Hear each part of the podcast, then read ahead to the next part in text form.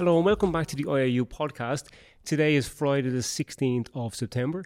We're in the Best Western CTC Hotel in Verona, and it is the day before the IAU 24-hour European Championships in Verona, Italy. Today we are going to reflect back on a conversation we had 3 years ago in Albi at the 24-hour World Championships.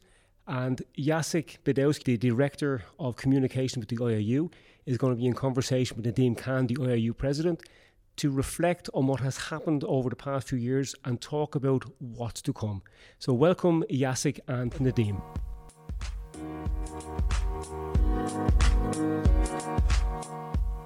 Hello Nadeem, it's a pleasure to have you back and have a discussion.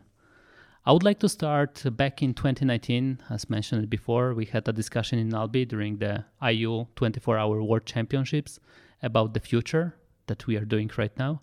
And we would like to know from you, what's the future for IAU and the sport itself? Well, the sport is at a very, very exciting juncture, right? And when we met in 2019, we were at a really crossroads, exciting crossroads as well, because we were in the midst of organizing championships in all the different regions of the world that the IAU represents. And it was a very exciting year. And that goal, that strategy has continued on. I mean, look at the championships that we have lined up over the next 2 to 3 years. We got South Africa, 150-kilometer World Championships for the very first time happening on the continent of Africa next year in 2023. Then we also have the 24-hour World Championships in Taipei. And but at the same time, the trail world championships are going to be in Europe. So we're trying to go to all the different regions of the world and bring the sport to them. So that is always the key for us. And secondly, it's about giving athletes the opportunity to perform at their finest levels and seeing how far we can push them in terms of the records they can create and the championships that we can provide them. So second goal has also been to increase and elevate the success of our championships and also the standards of our championships to ensure that the athletes get the best championships possible when they come to run at IAU events. Great. That's really interesting. I would like to still ask you back to the 3 years, because when we were in Albi, that was a different reality and now it's different. So how you see this and how the changes impact not only the IAU, but the teams, the management, and all the circumstances going forward?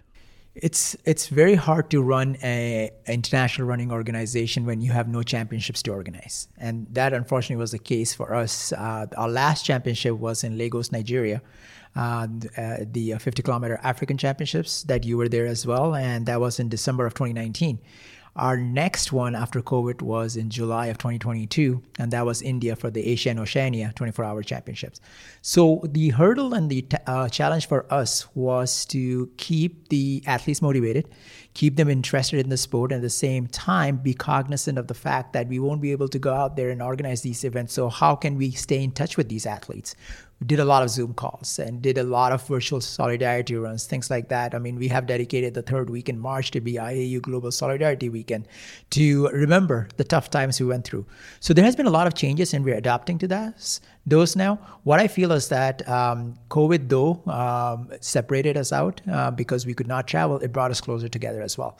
And so we had the 100-kilometer World Championships a few weeks back. It was like nothing had stopped. We picked up where we had stopped and moved up with our friendships, with our relationships and our partnerships. So it will be interesting to see how this kind of solidifies in the next 3 to 5 years. And now we can do a lot more. We don't really have to do everything in person. We can actually do stuff online as well. Yeah, that sounds fantastic. And I was witnessing this for the last 2 years when we had lots of meetings virtually. Let's move to the current event today, tomorrow, and day after tomorrow, when we will have athletes participating in the IAU 24-hour European Championships. What will you say quickly in few words to the athletes and the management for the next 2 days? Stay positive, hold yourself back, keep motivated, and at the end of the day, everyone's a champion. That's fantastic. Thank you, Nadeem. But let's move on to the future. So how, in your view, is the next 3 years, 5 years looks like? What's the frame for the next couple of years? It's going to be a lot about building partnerships. and developing the sport, both at the grassroots level and at the federation level as well. So, I mean, I just came back from the European conference for running. It was a business conference in Stockholm. I got to meet a lot of federations out there, a lot of race organizers, and we talked a lot about promoting ultra running. So things like that are really going to be our way to the future. We want to have relations established with the African Athletic Association. We were at the European Athletics organization yesterday at the business meeting. And then we also have to work with other federations out there to ensure that they gave us the opportunity to promote the sports in their countries as well and in their regions. And secondly, to take the sport where it has not been organized before. So different parts of the world, whether it's Africa, Europe, Asia, Oceania, the Americas, we'll try to go to places we have not been. And that's our way of not only holding championships, but also developing the sport and putting it at the grassroots level. So it's a lot of work, a lot of exciting things to happen. And you have seen it firsthand the last 3 years prior to COVID on how exciting it was. And now you also see the calendar for the next 2 or 3 years too. So, and it will also give our runners an opportunity to run in different places and learn culture and traditions of different countries too, which is exciting. And we are part of the big IAU family. And we're just trying to make sure that the sport gets its due right. Yeah, I fully agree with you. You know, going globally and having been in different continents. But from the other hand, Europe as a well-established continent, we've seen quite a lot of number of new federations or federations coming back to us and small federations bringing athletes.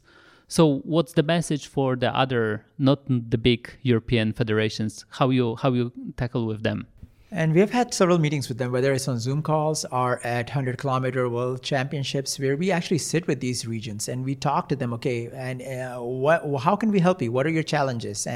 And some of the challenges are the same across the board. They might not realize it. We had a meeting with about 12 federations in Berlin, and all 12 of them had similar issues. And these are not big countries at all. These are smaller countries. Well, a couple of them were big. But it's interesting to bring them around the table and so they can discuss it out loud and then find solutions to it, whether it's creating a series of events or having them participate in combined championships just because they don't have the numbers for an individual championship in each country. So it's about camaraderie, it's about collaboration, it's about cooperation. And at the end of the day, who's the winner? The athletes are always the winner. That's true. And happy that you mentioned this. Athletes are the main and the source of us and that we are here and we are doing all this around. My last question will be about the objectives for IAU for the next few years. Maybe you can elaborate a bit more about that. One of the biggest objectives would be getting a sponsorship. We are not sponsored right now, so we are working hard on our marketing team to ensure that we can at least approach some of those organizations out there that might be interested in partnering with the International Association of Ultra Runners. The second would be building these regional developments in different parts of the world where we can bring 4, 5, 7 nations together and probably have a joint championship, a national championship for them. Things on those lines. That will be operated by them, but we can definitely help them out in whichever shape or form they want. The third thing is to be thinking outside the box. What other events can we add to our calendars? What other different disciplines and modalities can we actually implement in our current portfolio? So a lot of that discussions are going on and hopefully we'll be releasing some information soon as well. But those would be the exciting avenues that will take us to the future. And I'm super excited on how that all plans out. And so, you know, as I always say, stay tuned for the next 3 to 5 years. I was planning to close, but then you mentioned a very interesting point about moving forward with new opportunities, new ideas. So is this coming more from IAU or you're getting feedback from other federations, other athletes or other sources of information to move forward with new initiatives at IAU? It's mostly it's internal driven by external advice as well, where we do get informal surveys from individuals who come to us at championships and talk to us about what's working, what's not working. At the end of the day, let's not forget IAU is a very community oriented organization. I mean, when we come over here, we actually stay in the same hotels as the athletes. We hang out with them. We take the same bus a lot of the times to and from the events. So it's going to be something that we'll need buy-in from the federations. We'll need buy-in from the athletes and the coaches and the team federations and the managers. And it's something that we are trying to take the sport to the next level. And I'm not saying we have an idea right now, but we have a bunch of different avenues we would like to go down and see what would work. A very good example would be in the past, we have done 50-kilometer World Trophy Finals. We changed that into a 50-kilometer World Championship format. And as of today, 50 kilometers are recognized by World Athletics as a record. So we made some headway there as well. So it'll be exciting to see what other different format we can introduce to the rest of the ultra running community. I still would like to come back to the discussion at the Stockholm that you had. You mentioned the conference. So is this the main objective, to build the better, still a stronger relationship with the European Athletics, or it was just a one-time event?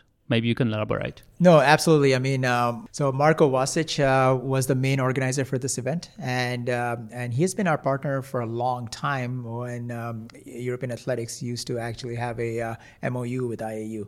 And so it was a great platform for us to promote the sport and to be part of that European federations and talk to them what works and what doesn't work. The predominant steering over there was towards trail running, and that is coming up very fast with our partnership with World Athletics, WMRA, ITRA, and ourselves for the first trail championship that will be happening in Thailand this year. So no, I hopefully and sincerely believe it was not a one-time thing, because they organize this event every 2 years, and if we get a platform to promote the sport in the European realm, we'll definitely take that opportunity and go back to it again. Lovely. That's something interesting, and I look forward for more coming up from this. One last thing about the Italy itself, because you had the chance to be here already a couple of times. It was Bergamo, it was Turin, and now it's Verona. So is there anything from Italy that you would like to remember or will remember very well from this country? The one thing I do remember and always remember about Italy is how passionate people here are about things that they believe in. And people here believe in ultra running, and they're very passionate about ultra running. And we'll see that tomorrow at the race. It's going to be an exciting one, because a lot of these athletes have been holding themselves back.